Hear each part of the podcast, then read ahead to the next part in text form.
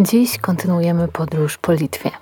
Sprawa, o której Wam dziś opowiem, jest na wskroś prowincjonalna i jest w niej mocno obecny wątek polski, bo człowiek, który pewnego dnia postanowił wymordować prawie wszystkich mieszkańców maleńkiej wsi Drawcza na Wileńszczyźnie, był Polakiem, to znaczy litewskim Polakiem, albo kto woli polskim Litwinem. No właśnie, w tej sprawie, tak jak ogólnie w stosunkach polsko-litewskich, nic nie jest oczywiste. Zapraszam na zbrodnie w podróży po Litwie, zbrodniach prowincjonalnych. Na początku proszę wybaczcie mi długą przerwę od ostatniego odcinka, ale dopadło mnie ostatnio jesienne przeziębienie, a nagrywanie z katarem i chrypą nie jest najlepszym pomysłem i też wasz komfort słuchania by był taki sobie, zwłaszcza, że szykuje się dość długi odcinek, także musiałam przesunąć to nagranie i dzisiaj wreszcie siadam przed mikrofonem. Zanim przejdę do rzeczy, kilka słów o tym, czy w Litwie, czy na Litwie, bo widzę, że wciąż to budzi emocje.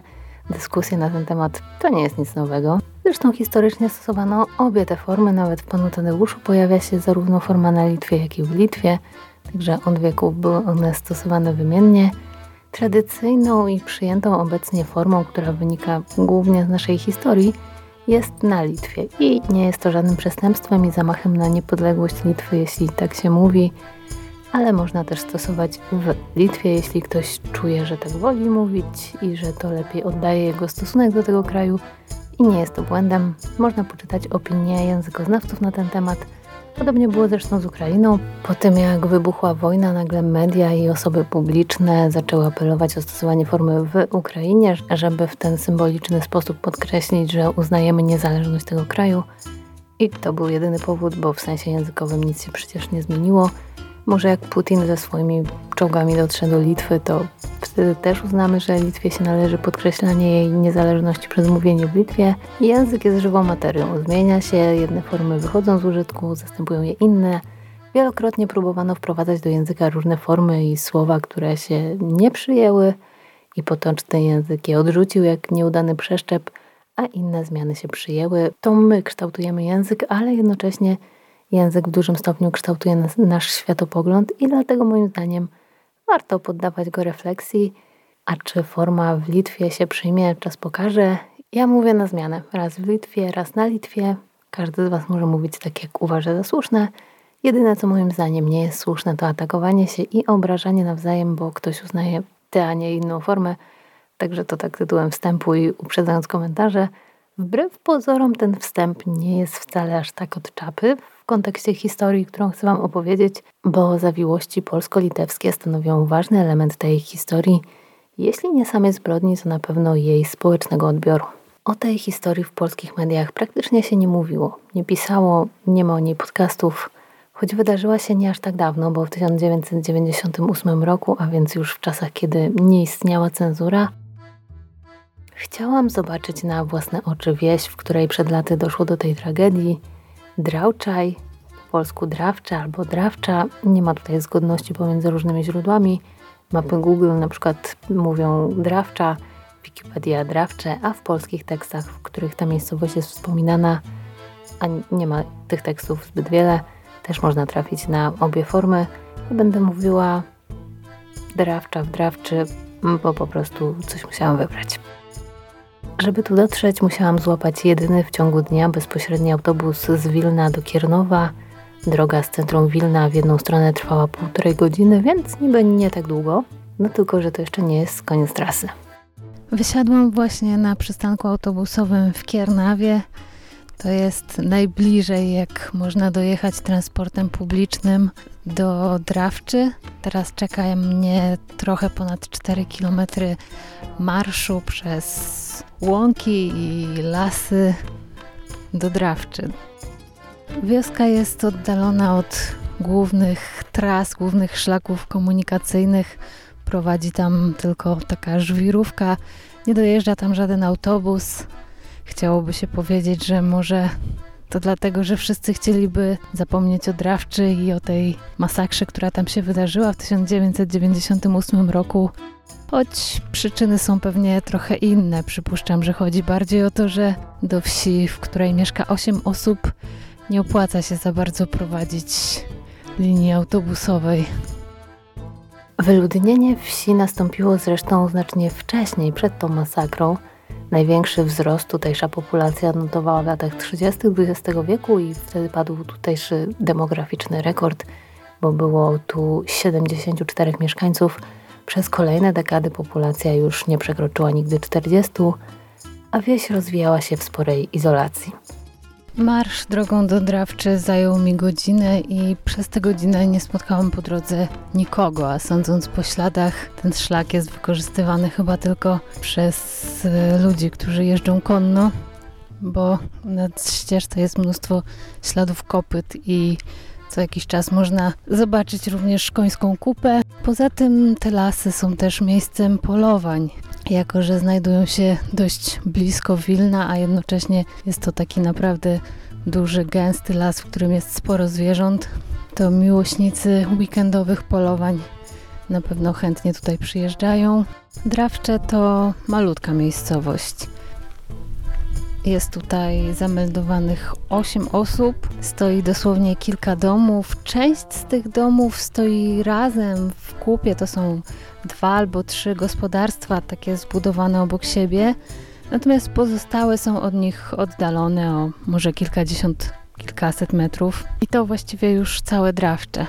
Tabliczka z nazwą miejscowości sąsiaduje z drewnianym krzyżem upamiętniające wydarzenia w Drawczy z 1998 roku.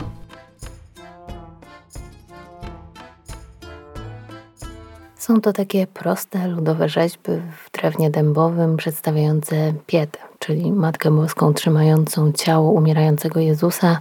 I ta rzeźba jest największa po środku, nad nią jest krzyż, a po obu bokach dwie mniejsze przedstawiają anioły i na dole pod tymi aniołami wypisano nazwiska ofiar tragedii i ich daty urodzenia.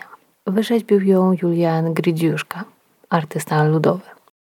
I od tego miejsca chciałabym rozpocząć opowieść o tym, co dokładnie wydarzyło się w niedzielę 15 lutego 1998 roku, bo właśnie tu, w pobliżu tego krzyża, tamtego dnia wyszło z lasu czterech mężczyzn. Było jakoś po godzinie 16, luty, więc zbliżał się już zachód słońca, ale nie tylko dlatego Antanas Raudeliunas, mieszkaniec Drawczy i jego goście w pośpiechu wracali z lasu. Wprawdzie zbliżał się już zachód słońca i było zimno, ale nie to najbardziej niepokoiło czterech mężczyzn, a odgłosy strzałów, rozlegające się od kilkunastu minut. W Drawczy strzały nie były czymś niezwykłym. Jak już wspominałam, były to tereny łowieckie, często organizowano tu polowania, również zimą. Nieraz przyjeżdżali z Wilna najwyżsi rangą politycy, zamożni biznesmeni, prawnicy. Z drugiej strony nie brakowało też kłusowników – Także nie byłoby w tym nic dziwnego, gdyby nie to, że po którymś z wystrzałów Antanas był już niemal pewien, że odgłosy nie dochodzą z lasu, a od strony wsi. I jak to bywa w takich sytuacjach, sam nie do końca w to wierzył, ale jednak zaniepokoiło go to na tyle, że postanowił na wszelki wypadek wrócić do domu i sprawdzić, czy wszystko jest tam ok. No i oczywiście domyślacie się, że nie było. Tamtego dnia Raudeliunów odwiedziła córka z rodziną, Dalia miała 48 lat i pracowała w Ministerstwie Obrony Narodowej. Miała nawet dość wysoki stopień. Miała też dwóch synów, 17-letniego Wiliusa i 21-letniego Tadasa, który studiował na Akademii Medycznej w Kownie. Mężem Dali był Mindaugas, młodszy o rok od swojej żony. Na co dzień rodzina Kalibatów mieszkała w Wilnie – ale samochodem można było tu ze stolicy Litwy dojechać w 40 minut, więc odwiedzali czasem rodziców dali, żeby też przy okazji spędzić trochę czasu na świeżym powietrzu i trochę też pomóc starszym już e, rodzicom. No i to właśnie robili Antanas, Mindaugas, Vilius i Tadas, podczas gdy kobiety zostały w domu. Dalia pomagała swojej matce Wandzie, która miała wtedy 66 lat.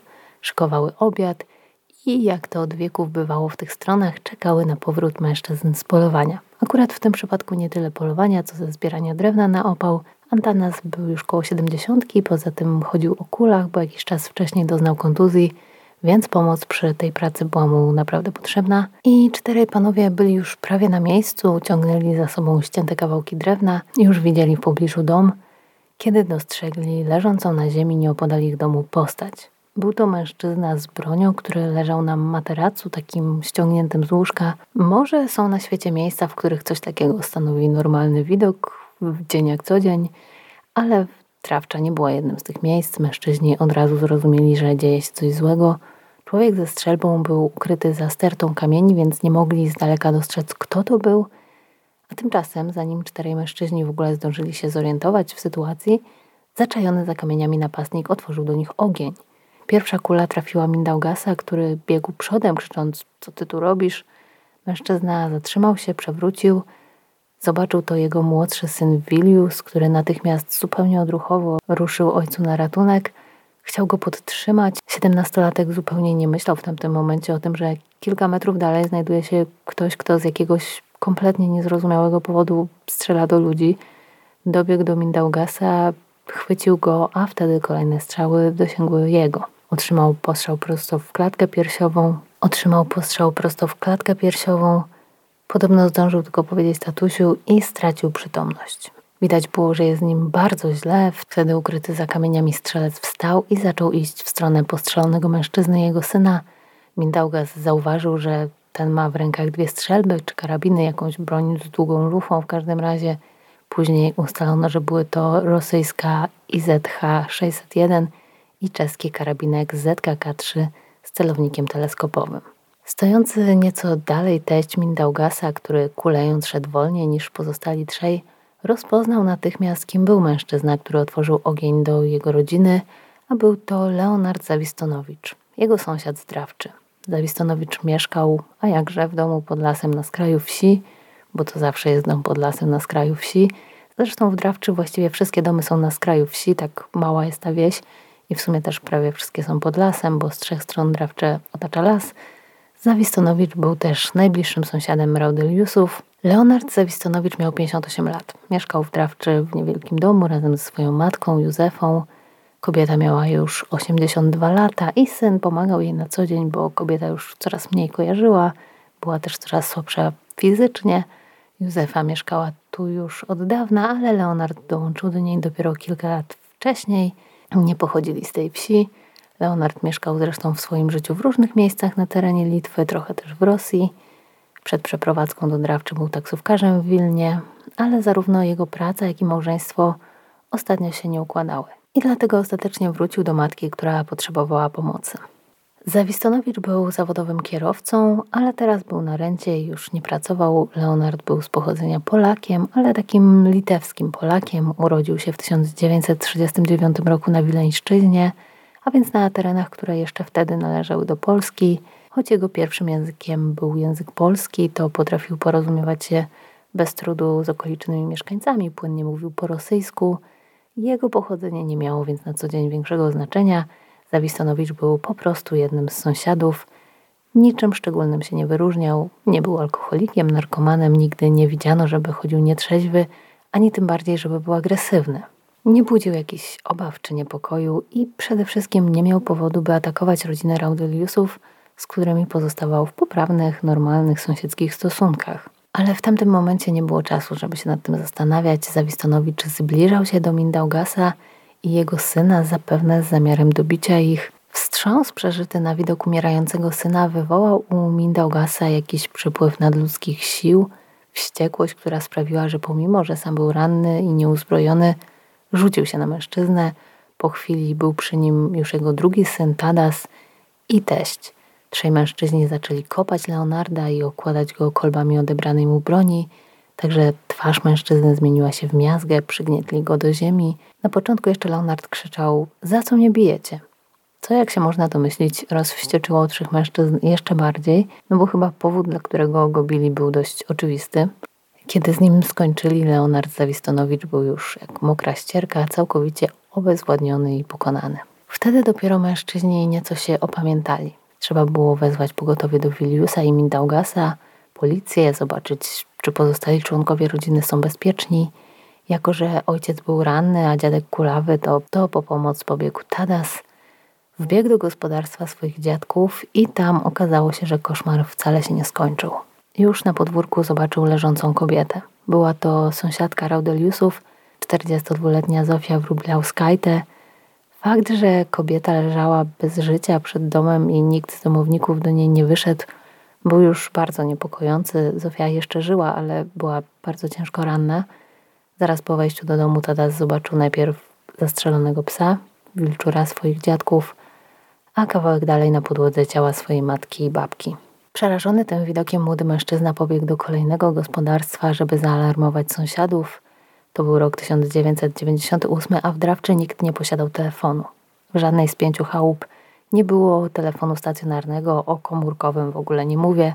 Najbliższy szpital znajdował się w odległości 15 km od Drawczy, w Szyrwintach. Tadas prawdopodobnie nie miał prawa jazdy i szukał kogoś, kto zawiezie jego ojca i brata do szpitala. Jednak w kolejnym domu nie znalazł nikogo, kto byłby w stanie to zrobić. Był to dom rodziny Wróbliałski, co można przetłumaczyć jako Wróblewski i domyślam się, że takie jest właśnie pochodzenie tego nazwiska, które później zostało zlite w Szczonę. Na Wileńszczyźnie mnóstwo jest osób noszących to nazwisko.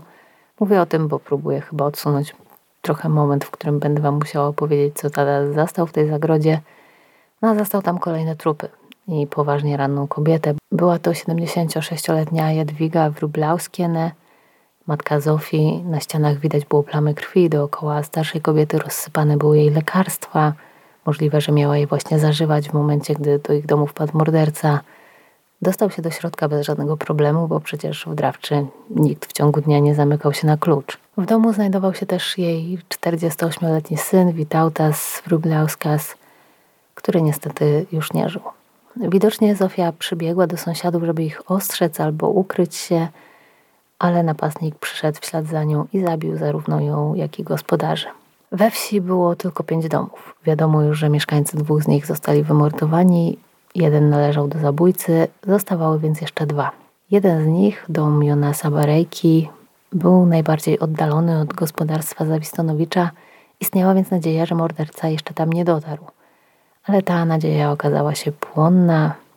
Zresztą w Drawczy najbardziej oddalony dom wciąż znajduje się o rzut kamieniem. Później okazało się, że to właśnie od tego gospodarstwa Leonard Zawistonowicz rozpoczął swoją krwawą wędrówkę. 40-letni Jonas Barejka leżał w łóżku i tam został zastrzelony. Jego żona Marite Barajkene, sporo starsza od swojego męża, bo aż o 15 lat, Leżała na podłodze wśród rozsypanych cienkich gałązek. Widocznie w momencie, gdy morderca wpadł do ich domu, wiązała miotłę. Taką, wiecie, drapakę, jak to się na wsi mówi. Miotłę z patyków, którą najczęściej wykorzystuje się do zamiatania gdzieś tam na podwórku, a chwilę później już nie żyła. Wkrótce okazało się, że Zawistonowicz nie oszczędził też mieszkańca ostatniego domu w Drawczy. Był to samotnie mieszkający 58-letni Leonas Garbatavicius. Jego ciało leżało w drzwiach domu, kiedy został znaleziony. No i był jeszcze ostatni dom, dom Zawistonowicza, gdzie nieświadoma rozgrywającej się właśnie w Drawczy tragedii spała sobie 82-letnia Józefa, matka mordercy. Ona jako jedyna nie została zaatakowana tego dnia. Ona i Antanas Raudeliunas pozostali teraz jedynymi żyjącymi mieszkańcami w Drawczy. W tamtym momencie więc rodzinie Kalibatów nikt w Drawczy nie mógł już pomóc. Do kolejnej wsi nie jest wprawdzie bardzo daleko, ale nie było już czasu, żeby tam iść i szukać pomocy – Zresztą Mindaugas nie czekał nawet, aż tata sprawdzi pozostałe domy w Drawczy. Wilius był w bardzo złym stanie, więc jego ojciec, chociaż sam był ranny, postanowił zawieźć chłopaka do szpitala swoim samochodem i tam poinformować, co się stało, żeby personel szpitala wezwał policję i żeby wysłano karetkę do ciężko rannych Jadwigi i Zofii. Niestety Wilius nie przeżył tej drogi. Od szpitala dzieliło ich 15 kilometrów i chłopak skonał już na tylnym siedzeniu samochodu, zanim dotarli do szpitala. Zaalarmowani przez Mindaugasa ratownicy medyczni natychmiast wyruszyli do Drawczy i wkrótce do szpitala trafiły też Jadwiga i Zofia, a także Leonard Zawistonowicz, który skatowany przez trzech mężczyzn też ledwo żył. Ale pierwszeństwo miało ofiary. Zawistonowicza nie przewieziono nawet na oddział. Pod policyjnym nadzorem został pozostawiony gdzieś w jakimś pomieszczeniu, Później tłumaczono, że cały personel był zajęty ratowaniem życia pozostałych ofiar i zabrakło już czasu na udzielenie pomocy Zawistonowiczowi. Jego rodzina nie miała jednak żadnych wątpliwości co do tego, że zrobiono to z premedytacją, że celowo nie udzielono mu pomocy i pozwolono mu wykrwawić się gdzieś na szpitalnej podłodze. Jest to dość poważne oskarżenie, ale trzeba powiedzieć, że w tamtym momencie nikt się tym specjalnie nie przejmował.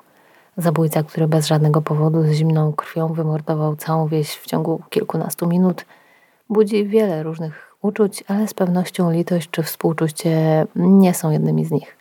I kiedy okazało się, że Leonard Zawistonowicz zmarł, zanim zdążono udzielić mu pomocy, nikt go specjalnie nie żałował. Ale trzeba też podkreślić, że to był niedzielny wieczór. Na dyżurze nie było wielu lekarzy, a do tego w ogóle szpital w Szyrwintach nie był jakąś dużą placówką. Także mogło rzeczywiście być tak, że lekarze musieli wybierać, komu pomogą, bo nie było takiej możliwości, żeby pomóc wszystkim naraz. No i w tej sytuacji zupełnie naturalnie uznali, że priorytetem jest udzielenie pomocy ofiarom. Niestety to nie wystarczyło, żeby wszystkich uratować. Zofia Wróblewska-Te, która trafiła prosto na stół operacyjny, na tym stole też zmarła jeszcze tej samej nocy. Nie udało się jej uratować. Jej matka jeszcze walczyła o życie. Kiedy trochę ją ustabilizowano, została przewieziona do szpitala w Wilnie, gdzie mogła otrzymać bardziej zaawansowaną pomoc. Niestety po tygodniu zmarła. Pracownica szpitala w Szerwindach powiedziała później, wspominając ten wieczór i noc, pełno krwi. Krew płynęła. Ciężko się na to patrzyło. Zebrali się krewni, wszyscy krzyczeli, płakali, pracowaliśmy całą noc. Dosłownie wylewaliśmy krew wiadrami na zewnątrz. Tamtego dnia w Drawczy 10 osób zostało pozbawionych życia w wiosce, która miała 8 zameldowanych mieszkańców. Absolutny szok dla wszystkich. Nikt nie mógł zrozumieć, co się naprawdę stało i przede wszystkim dlaczego. I może interpretacja tej tragedii w litewskiej przestrzeni publicznej poszłaby w zupełnie innym kierunku, ale tak się złożyło, że doszło do niej w bardzo specyficznym czasie. 16 lutego 1918 roku Litewska Rada Państwowa ogłosiła akt niepodległości Litwy. W 1998 roku Przypadała więc 80. rocznica ogłoszenia tego aktu, co związało się z zaplanowanymi uroczystościami państwowymi. Oczywiście niepodległość Litwy zawsze stanowiła pewien zgrzyt w relacjach polsko-litewskich. Wiadomo, że Polska też zaanektowała wkrótce po tym Wileńszczyznę, odrywając tym samym od Litwy jej historyczną stolicę, czyli Wilno. I kiedy Litwini mówią o niepodległości, o wydarciu swojego kraju z rąk najeźdźców, zaborców, to mają na myśli Rosjan, Niemców, ale też Polaków. No bo nie da się pominąć tego, że Polska też tej niepodległości Litwy zagrażała. Co więcej, z polską mniejszością na Litwie też od wielu dekad są problemy. No bo nie może być inaczej. Wyobraźmy sobie sytuację, że w Polsce są rosyjskie wsie, których mieszkańcy mówią po rosyjsku, czują się Rosjanami, żyją w swoich enklawach, mają własne wydarzenia kulturalne, pielęgnują swoją kulturę, mają swoje chóry, teatry, media po rosyjsku, mają też w całym kraju kilkadziesiąt szkół współfinansowanych z budżetu rosyjskiego, w których uczą się po rosyjsku. Wyobraźmy sobie, że w centrum Warszawy rosyjska telewizja organizuje koncert pod hasłem Rosja w sercu, koncert, na którym występują same rosyjskie gwiazdy itd. Tak itd. Tak Czy napawałoby nas to niepokojem? To chyba mało powiedziane. Tymczasem to wszystko właśnie dzieje się na Litwie. I w tej sytuacji trudno też dopatrywać się czyjej złej woli, bo ta sytuacja jest jaka jest, wynika z historii, na którą nikt już nie ma wpływu. Obecnie mniejszość polska w Litwie wynosi 6,5% całej populacji i może nie brzmi to jak jakaś wielka dominacja, ale warto sobie uświadomić, że w Polsce wszystkich mniejszości razem jest mniejszy odsetek niż w Litwie samych Polaków, a są tam jeszcze też inne mniejszości. Także jest to całkiem spora liczba. Ta liczba oczywiście maleje z czasem, ale na pewno, szczególnie biorąc pod uwagę to, że Litwa jest niewielkim krajem, stanowi to spory odsetek. Ta sytuacja litewskich Polaków jest dość nietypowa. Michał Mackiewicz, przewodniczący Litewskiego Związku Polaków, powiedział na przykład coś takiego: To nasz los. Tu się urodziliśmy. A my za bardzo kochamy naszą ziemię, naszą ojczyznę, żeby móc gdzieś wyjechać lub zrezygnować z naszej narodowości. Taka jest wola Boża. Jesteśmy Polakami urodzonymi na Litwie i umrzemy jako Polacy na Litwie. Nie może być inaczej. Ta wypowiedź może brzmi trochę patetycznie, ale w gruncie rzeczy do tego się to sprowadza. Ci ludzie nie znaleźli się w tym położeniu z wyboru, tylko tam się urodzili i czują się związani lokalnie ze swoimi małymi ojczyznami, a jednocześnie czują się spadkobiercami kultury i narodowości polskiej. Łatwo jest narysować linię na mapie i oddzielić od siebie dwa kraje – ale w prawdziwym życiu te podziały są o wiele mniej oczywiste, o wiele mniej ostre i nie da się tak po prostu podzielić granicą ludzi, wiosek, rodzin, języków. Próby wprowadzenia takich podziałów w takiej trochę rozmytej, płynnej rzeczywistości pogranicza zawsze będą oznaczały, że komuś coś się odbiera, że jakieś grupy muszą zostać czegoś pozbawione na rzecz innych. a to zawsze rodzi poczucie niesprawiedliwości. Jednym z takich trwających już od lat konfliktów litewskich Polaków z litewskimi władzami jest na przykład kwestia tablic z polskimi nazwami ulic. Jednym z najgłośniejszych sporów była kwestia dwujęzycznej tablicy w Wilnie. Pod tablicą w języku litewskim dołożono tablicę polską, chodziło o ulicę warszawską, więc wydawało się, że ma to sens i później władze miasta procesowały się o to z władzami kraju, ale to nie był jedyny taki przypadek. Polacy mieszkający w litewskich miejscowościach zwracali się do władz o możliwość stosowania polskich tablic z nazwami ulic obok tych litewskich w miejscowościach czy w dzielnicach zamieszkiwanych przez dużą liczbę Polaków, ale jest to niezgodne z litewskim prawem, a konkretnie z ustawą o języku litewskim, która mam takie dziwne poczucie, że właśnie w tym celu została w taki, a nie inny sposób sformułowana, żeby z przestrzeni publicznej te polskie oznaczenia usunąć. I znowu, miałam okazję rozmawiać z Polakami, którzy tam żyją, i dla nich to jest z jakiegoś powodu ważne. Daje im to jakieś poczucie, że są u siebie i że ta ich podwójna narodowość jest respektowana. A zasadniczo nikomu to przecież nie szkodzi, żeby będą te podwójne tablice. Przynajmniej z naszej perspektywy. Szczególnie, że są jeszcze na terenie Litwy takie wsie, gdzie zdecydowana większość mieszkańców mówi po polsku. I dla tych ludzi jest całkowicie niewyobrażalne, że tych polskich tablic tam mogło nie być. A zdarzały się też przypadki, że polskie tablice były przez kogoś w nocy zrywane. I litewscy Polacy widzą w tym złośliwość, widzą w tym celowe nękanie ich i zamach na ich polskość. Z punktu widzenia Litwinów wygląda to zupełnie inaczej. I znając ich historię, można to zrozumieć, bo znowu wyobraźmy sobie, że w Polsce miałyby być tablice z rosyjskimi nazwami ulic albo niemieckimi. Zaraz by to przywołało najgorsze historyczne skojarzenia i na pewno by się spotkało z oporem społecznym. I tak samo rodzi to opór Litwinów, którzy boją się tego, że małymi kroczkami Polacy będą tworzyli swoje enklawy, które zyskają coraz większą niezależność, a w pewnym momencie może Polska postanowi to wykorzystać się o nie upomnieć. Albo Polacy zaczną bardziej ingerować w sprawy wewnętrzne Litwy, a trzeba pamiętać, że to jest mały kraj pomiędzy dużymi sąsiadami i szanse Litwy w ewentualnym starciu, czy to militarnym, czy politycznym, są niewielkie. I stąd taki, a nie inny stosunek do Polaków. Innym takim punktem zapalnym w tych relacjach jest szkolnictwo. No bo wiadomo, Polacy by chcieli, żeby ich dzieci mogły się uczyć w języku polskim, poznawać polską kulturę. Litwa chce traktować ich tak jak wszystkich innych obywateli. I z dużym sprzeciwem spotkały się nowe przepisy wprowadzone około 10 lat temu i ujednolicające formę egzaminu maturalnego dla wszystkich uczniów, również dla tych, którzy uczęszczają do szkół mniejszości narodowych. To z kolei wymagało nauczania większej liczby przedmiotów w języku litewskim, poszerzenia programu o lektury, których wcześniej w programie tych polskich szkół nie było i ogólnie większy nacisk na naukę języka litewskiego. A programu nie da się poszerzać w nieskończoność, coś musi być kosztem czegoś. Uczniowie nie przeczytają czterech lektur w tygodniu, z niektórych trzeba zrezygnować, a skoro do matury konieczne są te litewskie, no to zrezygnować trzeba z polskich. Przez Polaków oczywiście zostało to odebrane jako próba wynarodowienia ich i można to zrozumieć, ale można też zrozumieć, że Litwa, wydając państwowe świadectwo dojrzałości, które uprawnia do dalszych studiów na wyższych uczelniach, oczekuje, żeby taki maturzysta miał opanowany język litewski na konkretnym poziomie.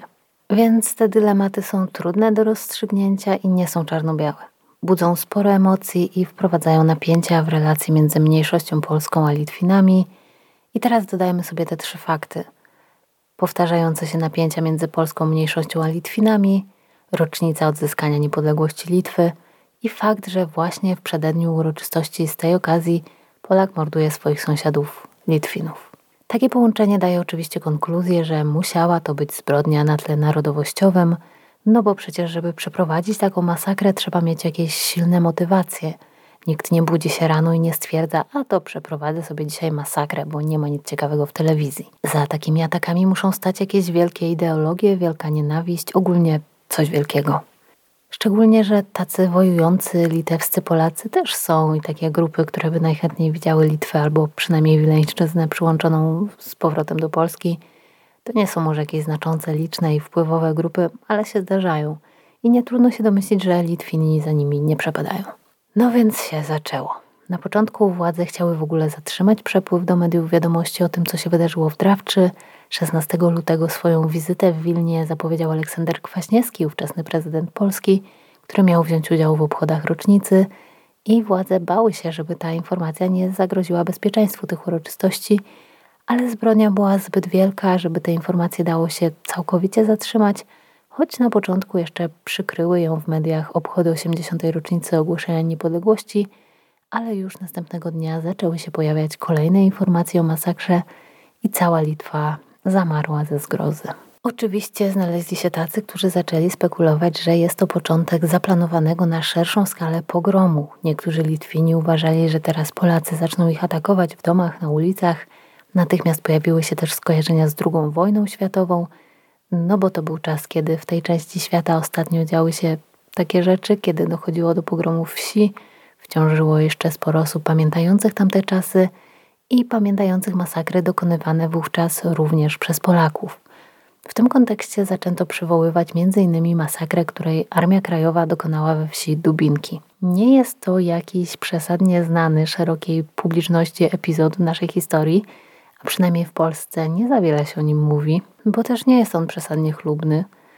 Opowiem o tym w dużym skrócie. Jeśli ktoś chce dokładnie zbadać temat, to odsyłam do wydanej przez IBN książki Pawła Rokickiego Glinciszki i Dubinki, zbrodnie wojenne na Wileńszczyźnie w połowie 1944 roku i ich konsekwencje we współczesnych relacjach polsko-litewskich to chyba najpełniejsze opracowanie tego tematu. Chodzi o zbrodnię z 23 czerwca 1944 roku, za którą odpowiedzialna była 5. Wileńska Brygada AK pod dowództwem majora Zygmunta Szlędzielarza, czyli dobrze znanego dzisiaj i przez wielu Polaków uważanego za bohatera Łupaszki. Ma on w Polsce ulicę swojego imienia, fundację i niewątpliwie trudno pogodzić ten wizerunek bohatera narodowego z wydarzeniami w Dubinkach. Miały one być bezpośrednią odpowiedzią na zagładę polskiej ludności cywilnej we wsi Glinciszki. Trzy dni wcześniej tej zagłady dokonali Litwini, a konkretnie członkowie stworzonej przez Niemców formacji, która była oczywiście pod rozkazami niemieckich władz okupacyjnych – Otrzymali informację, zresztą słuszną, że w tamtejszym, niegdyś polskim dworze, obecnie zarządzanym przez Niemców, ukrywają się partyzanci z oddziału Łupaszki i zrobili na nich obławę. Partyzantów już nie było. Policjanci uważali jednak, że pracownicy majątku pomagali partyzantom i postanowili ich ukarać. Rozstrzelano Polaków pracujących w majątku, głównie były to kobiety i dzieci, bo większość mężczyzn pracowała gdzieś dalej na polach – Łącznie w Glinciszkach zginęło 38 osób i w odwecie oddział pod dowództwem Łupaszki zaatakował osadę Dubinki.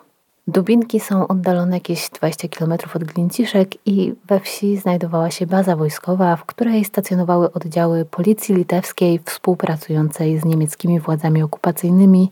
Jeśli chodzi o Glinciszki, to są one z kolei oddalone tylko jakieś 30 km od Drawczy, także warto też mieć świadomość, że to wszystko działo się dość blisko siebie. Dubinkach zamordowanych zostało ponad 20 osób. Jedne źródła podają, że 21, inne, że 27. I większość też stanowiły kobiety, dzieci i osoby starsze. Były to osoby narodowości litewskiej, rodziny policjantów litewskich, ludność cywilna. Nie ma zgodności co do tego, czy była to samowolna akcja Łupaszki, czy też miał zgodę dowództwa Armii Krajowej. Wielu historyków twierdzi, że była to samowolka, Inni mówią, że to jest takie życzeniowe myślenie i próba wybielania AK, podczas gdy nie ma tak naprawdę żadnych dowodów na to, że tak było. Nie będę tu wchodzić w szczegóły tej dyskusji. Opowiadam o tym, żeby pokazać próbkę tego, jak trudna jest wspólna historia Polaków i Litwinów w tym miejscu, bo tego typu różnych zaszłości jest więcej. I z jednej strony można powiedzieć, że była wojna, część tych działań była inspirowana przez Niemców – ale jednocześnie zauważyłam, że zawsze łatwiej jest nam sięgnąć po to wytłumaczenie, kiedy mówimy o zbrodniach popełnionych przez naszych żołnierzy czy przez naszych obywateli na ludziach innej narodowości. Tam, gdzie to Polacy byli ofiarami, nie mamy problemu z nazwaniem tego zbrodnią wojenną, niezależnie od tego, przez kogo to było inspirowane. Czy da się to w ogóle jakoś ocenić? Czy da się wskazać jednego winnego i to jeszcze dzisiaj, kiedy opieramy się na jakichś szczątkowych informacjach, bo świadkowie tych zdarzeń już dawno nie żyją. Nie ma w tej historii niewinnych, bo wojna ma to do siebie, że nikogo nie pozostawia czystym, a jednocześnie każdy ma jakieś swoje motywacje, które można zrozumieć, ale które też nie usprawiedliwiają tego, co się stało. Najlepiej więc chyba nie próbować tego dzisiaj w ogóle oceniać. Ale oczywiście porównywanie tego, co się stało w Drawczy do zbrodni w Dubinkach mocno podziałało na wyobraźnię i podsyciło niepokój Litwinów, uderzało w czuły punkt. Z drugiej strony polska mniejszość obawiała się zemsty ze strony Litwinów i tego, że teraz nacjonalistycznie nastawione grupy, organizacje wykorzystają te tragedie do tego, żeby spróbować się ich pozbyć.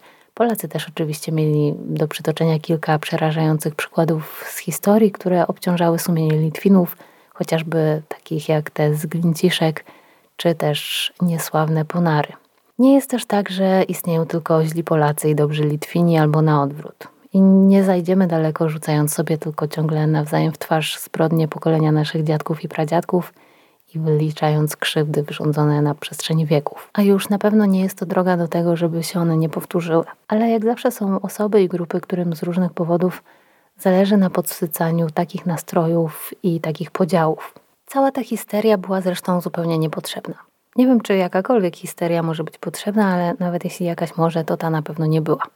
Tak naprawdę żaden z tych scenariuszy się ostatecznie nie sprawdził, a te czarne wizje nowych pogromów polsko-litewskich pozostały w sferze publicystyki i retoryki, bo oczywiście nie zabrakło osób, które chciały coś na tym politycznie ugrać. Atmosfera była naprawdę przygnębiająca, pełna nieufności, strachu. Wszyscy czekali na jakieś ustalenia policji, prokuratury, chcieli zrozumieć, jak mogło dojść do takiego nieszczęścia. I już pierwsze ustalenia policji nie potwierdziły teorii, którą żyła od kilku dni cała Litwa. Nic nie wskazywało na to, żeby Leonard Zawistonowicz należał do organizacji antylitewskich czy jakichkolwiek innych. Nie znaleziono u niego żadnych książek, gazet, symboli, które świadczyłyby o tym, że był wyznawcą jakiejś ideologii, która popchnęła go do tej zbrodni. Znaleziono za to jego zapiski, z których jasno wynikało, że był człowiekiem mocno zaburzonym – ale te zaburzenia nie miały akurat nic wspólnego z klimatami nacjonalistycznymi. Miały trochę wspólnego z dokonywaniem potajemnych aborcji na krowach, ale o tym za chwilę. Zarówno policja, jak i dziennikarze dość dokładnie prześwietlili po masakrze w Drawczy postać Leonarda Zawistonowicza, poszukując w jego biografii czegoś, co mogłoby wyjaśniać jego motywację. Wiadomo było, że urodził się w tej okolicy, w Szyrwintach, a więc na Wileńszczyźnie, jeszcze w 1939 roku, na chwilę przed tym jak świat stanął w ogniu, a Wileńszczyzna została odłączona od Polski, po wojnie poszedł do szkoły, ukończył 7 klas szkoły podstawowej i zrobił kurs na kierowcę traktora. Przez pewien czas służył w armii radzieckiej, ale z tego co rozumiem, to nie był żadnym zawodowym żołnierzem, tylko po prostu odbywał obowiązkową służbę wojskową, a Litwa była wtedy częścią Związku Radzieckiego – więc służył w armii radzieckiej, no bo litewskiej jako takiej nie było. Zresztą został zwolniony z tej służby wcześniej w związku z chorobą żołądka. Następnie pracował jako kierowca w Murmańsku i jako taksówkarz w Wilnie, a w latach 1976-95 był mechanikiem w wileńskim zespole lotnictwa cywilnego. Trzykrotnie był żonaty i za każdym razem jego małżeństwa kończyły się rozwodem – i to z podobnych przyczyn, a mianowicie z powodu chorobliwej zazdrości, jaką przejawiał wobec swoich żon Leonard. Najdłużej, bo kilka lat był ze swoją pierwszą żoną, na tyle długo, żeby z tego związku urodziła się córka, która przyszła na świat w 1970 roku i to było jego jedyne dziecko. Dwie kolejne małżonki wytrzymały z nim tylko po kilka miesięcy. Do tej pory jest to taka dość typowa biografia człowieka w tym wieku, w tej części Europy, może tylko to, że trzykrotnie był żonaty, trochę odbiega od normy. Od 1983 roku przestał pracować jako taksówkarz, otrzymał rentę, a kilka lat później zamieszkał z matką w Drawczy. W 1976 roku, pracując jako kierowca taksówki, Leonard brał udział w wypadku samochodowym. Było to poważne zderzenie dwóch samochodów, w którym podobno zginął kierowca tego drugiego auta, a Leonard został ciężko ranny, miał złamane żebra i doznał urazu głowy.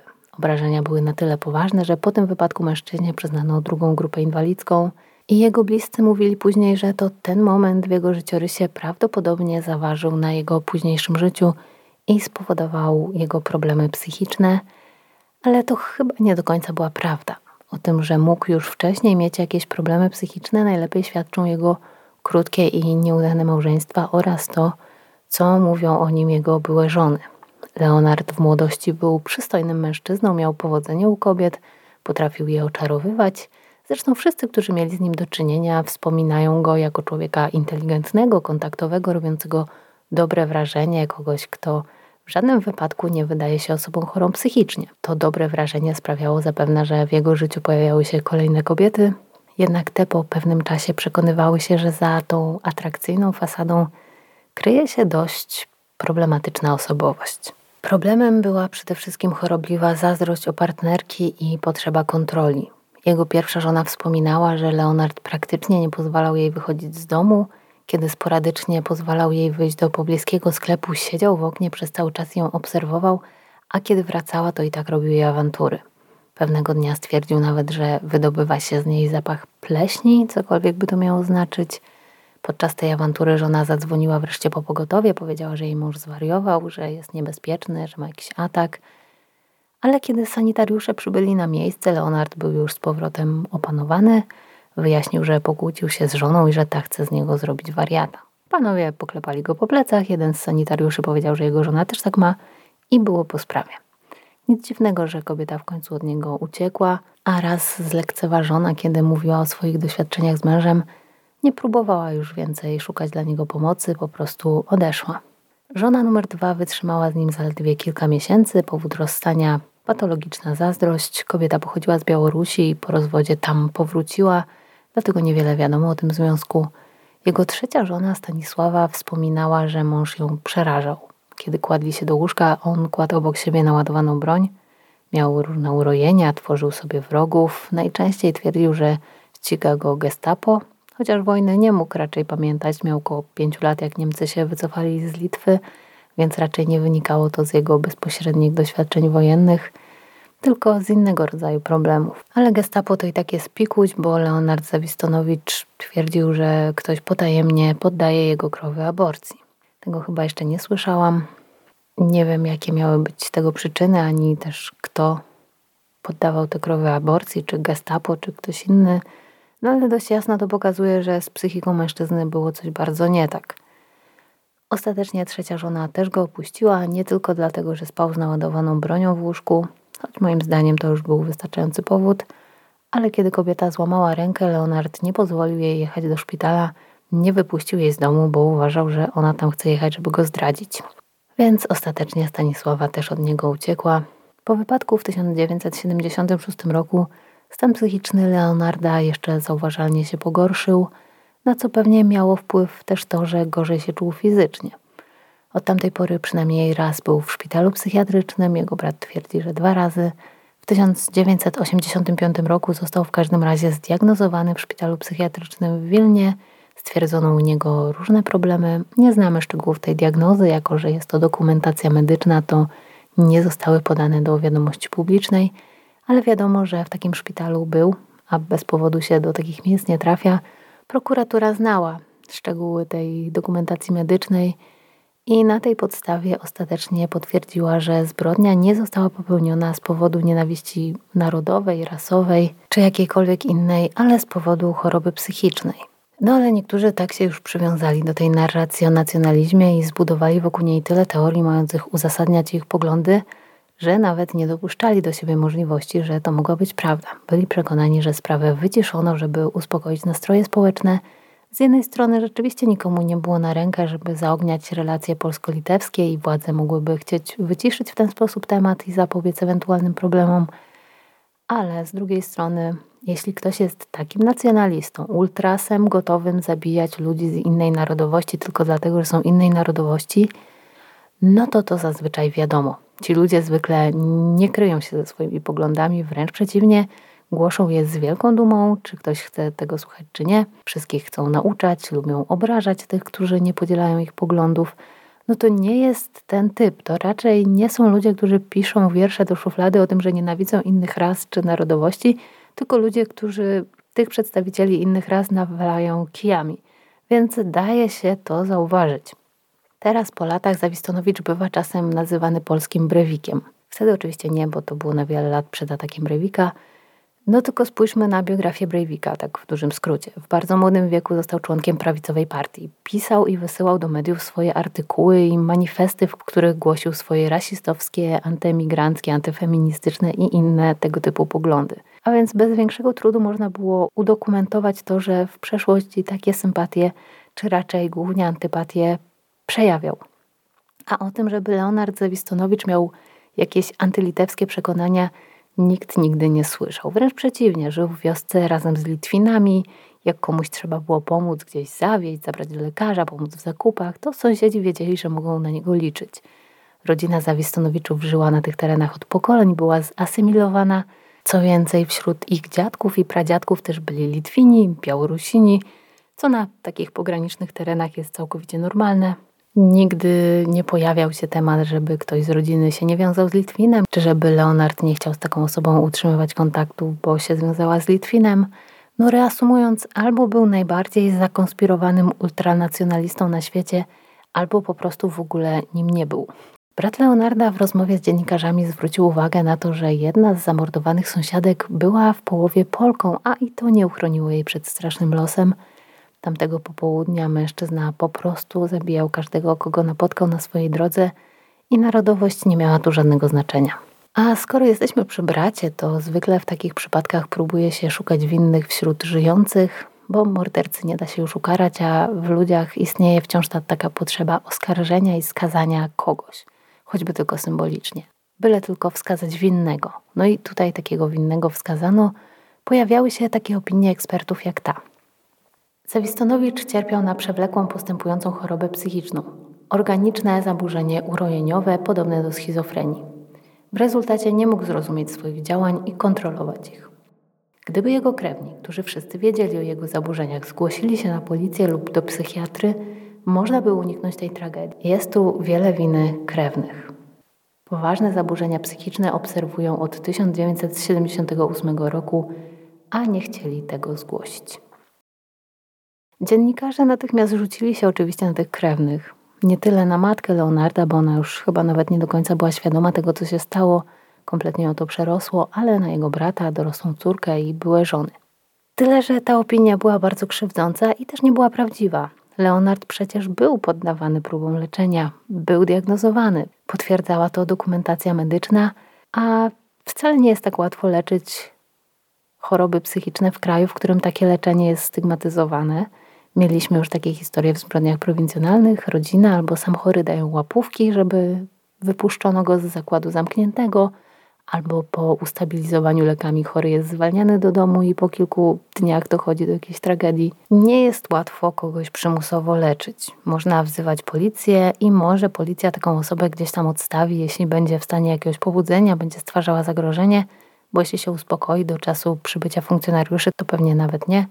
A jeśli ktoś nie będzie się chciał sam leczyć i nie jest ubezwłasnowolniony, to nie można go przetrzymywać wbrew jego woli w szpitalu. Nie można go też zmusić do brania leków, jeśli nie chce, a ubezwłasnowolnienie kogoś też nie jest takie proste do przeprowadzenia, więc jak coś się wydarzy, to łatwo jest powiedzieć, rodzina nie reagowała, sąsiedzi nie reagowali. Podczas gdy tak naprawdę państwo, i to nie tylko nasze państwo, daje bardzo mało narzędzi do tego, żeby leczyć takie osoby i zarazem chronić przed nimi innych. I tak się dzieje nawet w przypadku ludzi, co do których wiadomo, że bywają agresywni, którzy mają na swoim koncie pobicia, groźby, ataki na innych i są świadkowie na to, że takie rzeczy miały miejsce. Więc mówienie, że to wina rodziny jest dużym uproszczeniem tego problemu. Dla wielu osób znacznie większym skandalem było to, że Zawistonowicz zupełnie legalnie posiadał broń. Od 1975 roku był myśliwym i miał pozwolenie na broń i o ile członkowie rodziny mogą się nie poznać, mogą źle zinterpretować zachowanie swojego bliskiego, zlekceważyć pewne sygnały albo ich nie zrozumieć, no to już przy wydawaniu pozwolenia na broń takie rzeczy powinny zostać wychwycone. Osoby starające się o takie pozwolenie powinny przecież przechodzić jakieś testy psychologiczne, być dokładnie sprawdzane. I Leonard na takie kontrole do lekarza chodził ale to tak było jak z lekarzem medycyny pracy, że nawet na ciebie nie spojrzy i wszystko ci podpisze i do widzenia.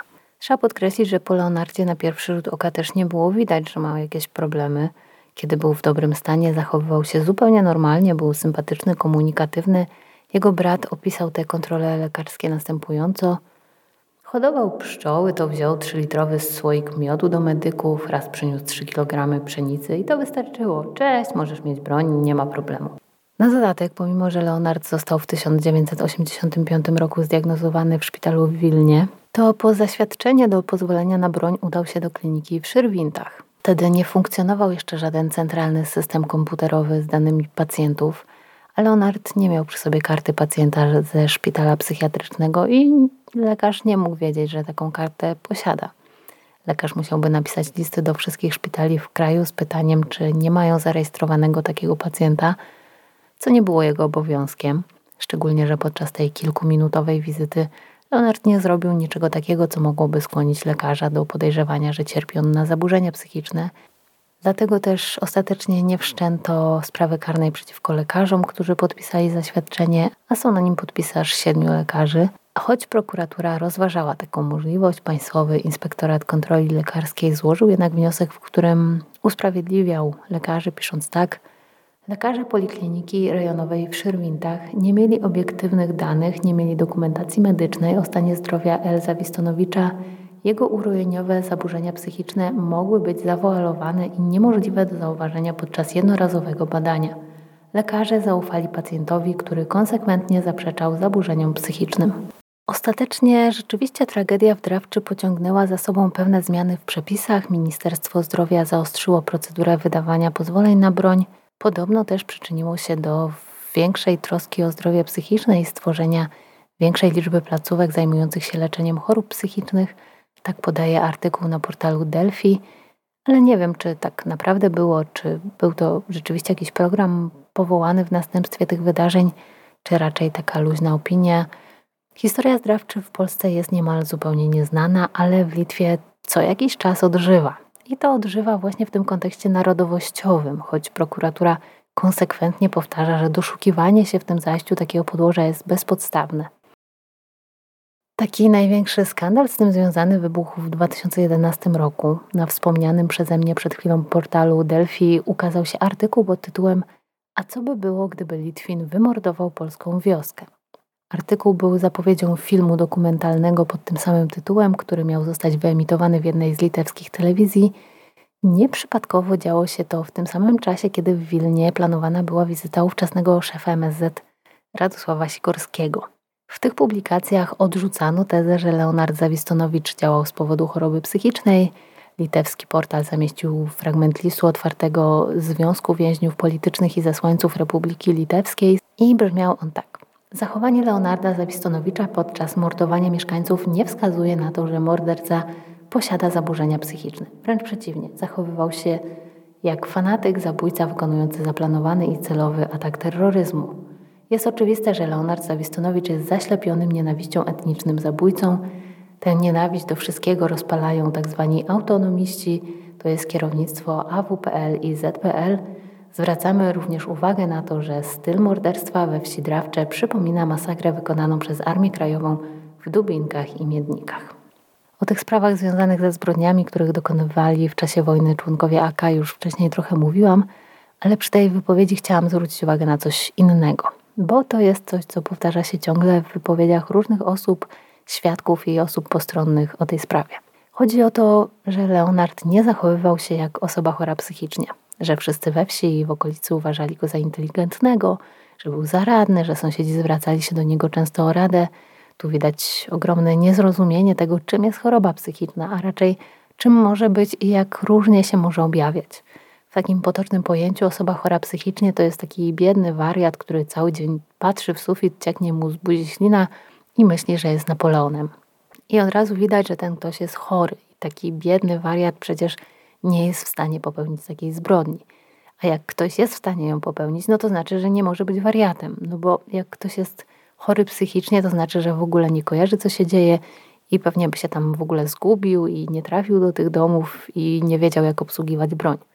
Tak, takie przypadki chorób psychicznych też są. Są osoby z niepełnosprawnością intelektualną, po których już w ciągu pierwszych kilku sekund rozmowy poznajesz, że coś jest nie tak – bo ciągle na przykład powtarza to samo, gubi wątek, zacina się, ma problemy z koncentracją i tak dalej. Ale jest też mnóstwo innych chorób i zaburzeń psychicznych i są ludzie w różnym stanie. Niektórzy z nich potrafią przez większość czasu ukrywać przed otoczeniem swoje problemy. O ich stanie wiedzą tylko najbliżsi, którzy z nimi mieszkają, bo dopiero w domu takiej osobie puszczają te hamulce.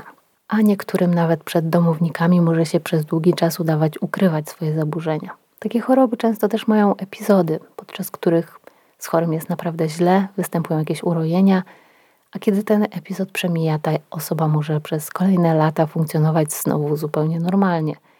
I wtedy w ogóle nie sposób stwierdzić, że jeszcze na przykład kilka tygodni czy miesięcy wcześniej ten człowiek był całkowicie odcięty od rzeczywistości niezdolny do życia.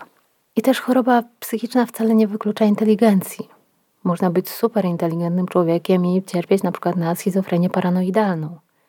Więc takie opinie laików, którym wydaje się, że osoba chora psychicznie tak nie działa albo tak działa, wynikają bardziej z pewnych wyobrażeń, które my mamy o chorobach psychicznych, ze stereotypów, ale też dlatego, że człowiek, który działa z powodu jakiejś nawet chorej beznadziejnej ideologii i należy do jakiejś grupy nazioli, to jest coś, co my jesteśmy w stanie zrozumieć. I też jakoś przed tym się można bronić, przynajmniej w teorii. Możemy unikać ludzi, o których wiemy, że mają takie poglądy, możemy ich rozpoznać, bo wyglądają w pewien konkretny sposób, mają pewne konkretne symbole. Albo takie grupy można delegalizować, można wszystkich członków zamknąć do więzienia. To akurat mało prawdopodobne, no ale teoretycznie jest to możliwe. Ale co zrobić z człowiekiem, który wygląda i mówi zupełnie normalnie? Jest jednym z wielu sąsiadów. Można z nim zwyczajnie porozmawiać, pożartować, poradzić się, wypić kawę.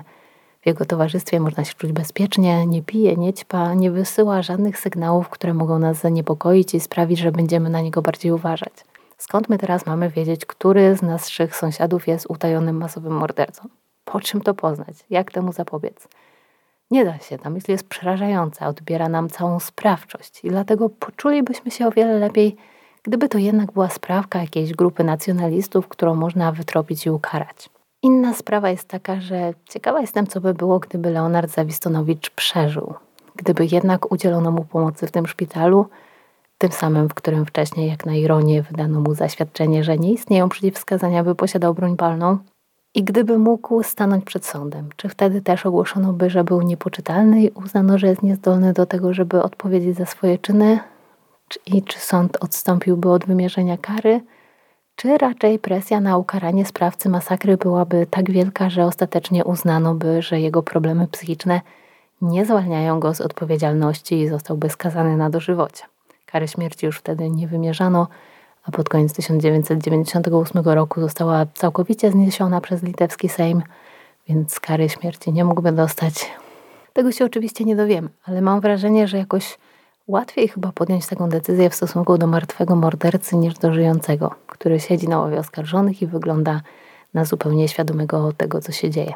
Inna sprawa, że wtedy też mogliby wykonać badania psychiatryczne, bo też takie ocenianie czyjegoś stanu psychicznego w momencie, kiedy ten ktoś już nie żyje, no nie jest może do końca wiarygodne.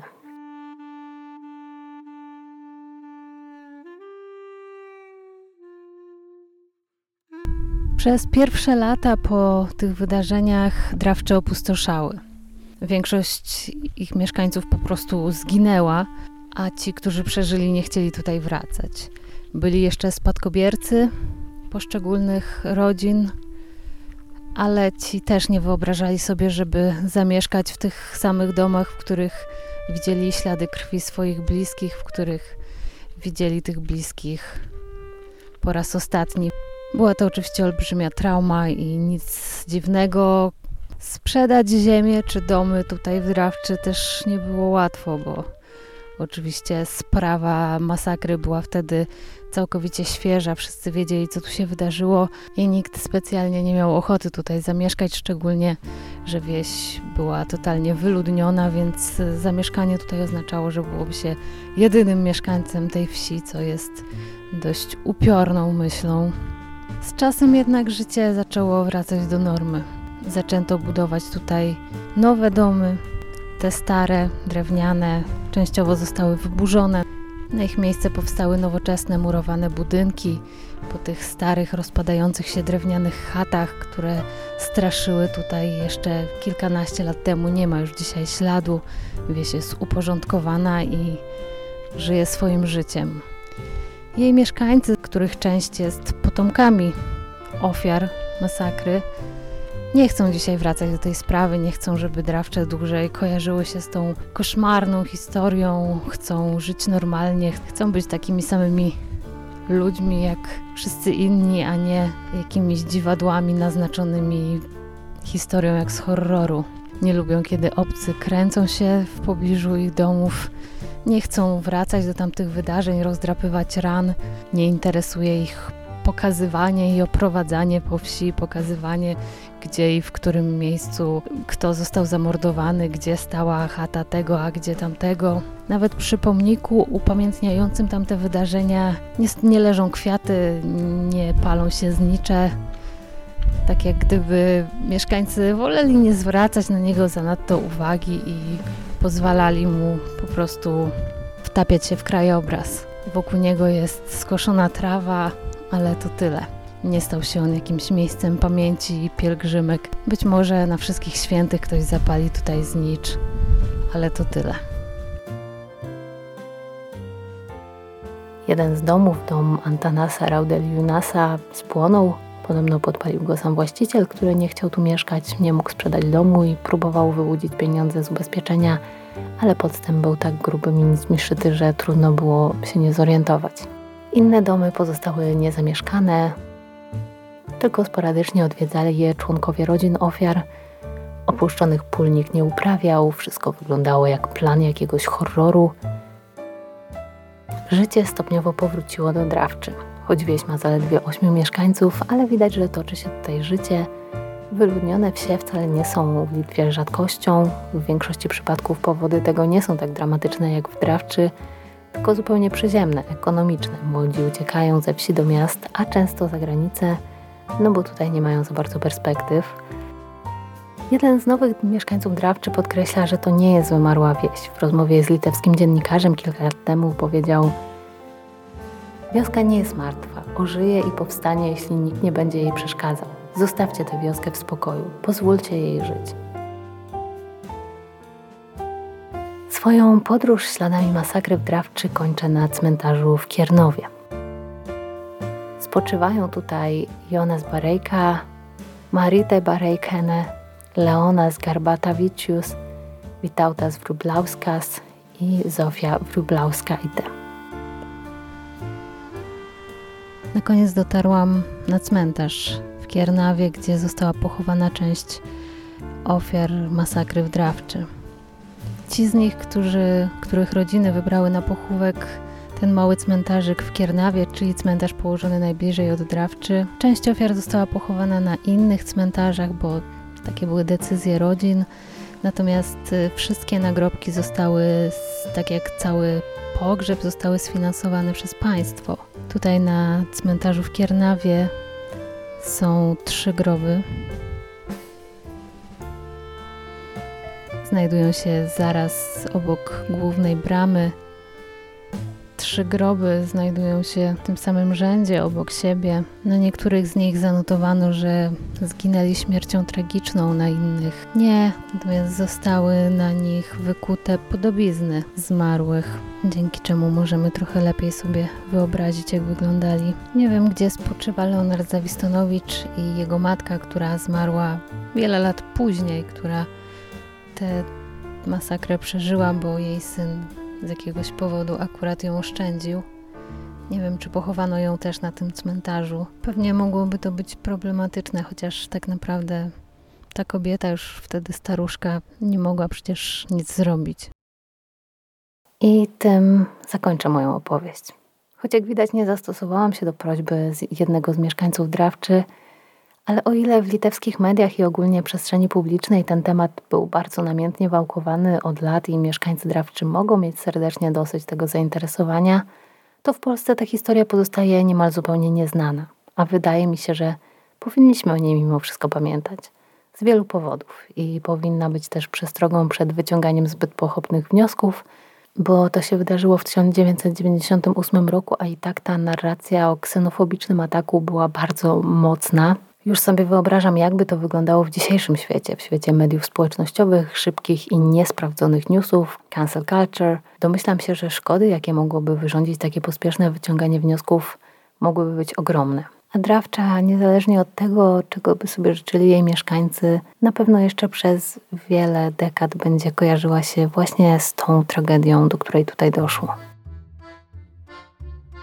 I to wszystko na dziś. Link do listy źródeł jest jak zawsze w opisie. Na Instagramie i Facebooku Zbrodni Prowincjonalnych znajdziecie kilka zdjęć, które zrobiłam w Drawczy. Jeśli macie ochotę zobaczyć, to zapraszam. Kolejne odcinki będą znowu polskimi zbrodniami, ale mam jeszcze jedną historię z Litwy, którą będę chciała się z Wami podzielić, ale potrzebuję na nią jeszcze trochę więcej czasu, bo tłumaczenie litewskich źródeł zajmuje go trochę więcej, także na razie trochę od tego odpocznę, przygotowując klasyczne odcinki zbrodni prowincjonalnych, a pewnie jeszcze za kilka tygodni wpadnie ostatni odcinek zbrodni w podróży po Litwie. Zapraszam Was też do słuchania i oglądania Brudnych lat 30. Polecam ostatni odcinek o konkursie dla jasnowidzów w latach 30. A tymczasem żegnam się z Wami i zapraszam na kolejne odcinki Zbrodni Prowincjonalnych.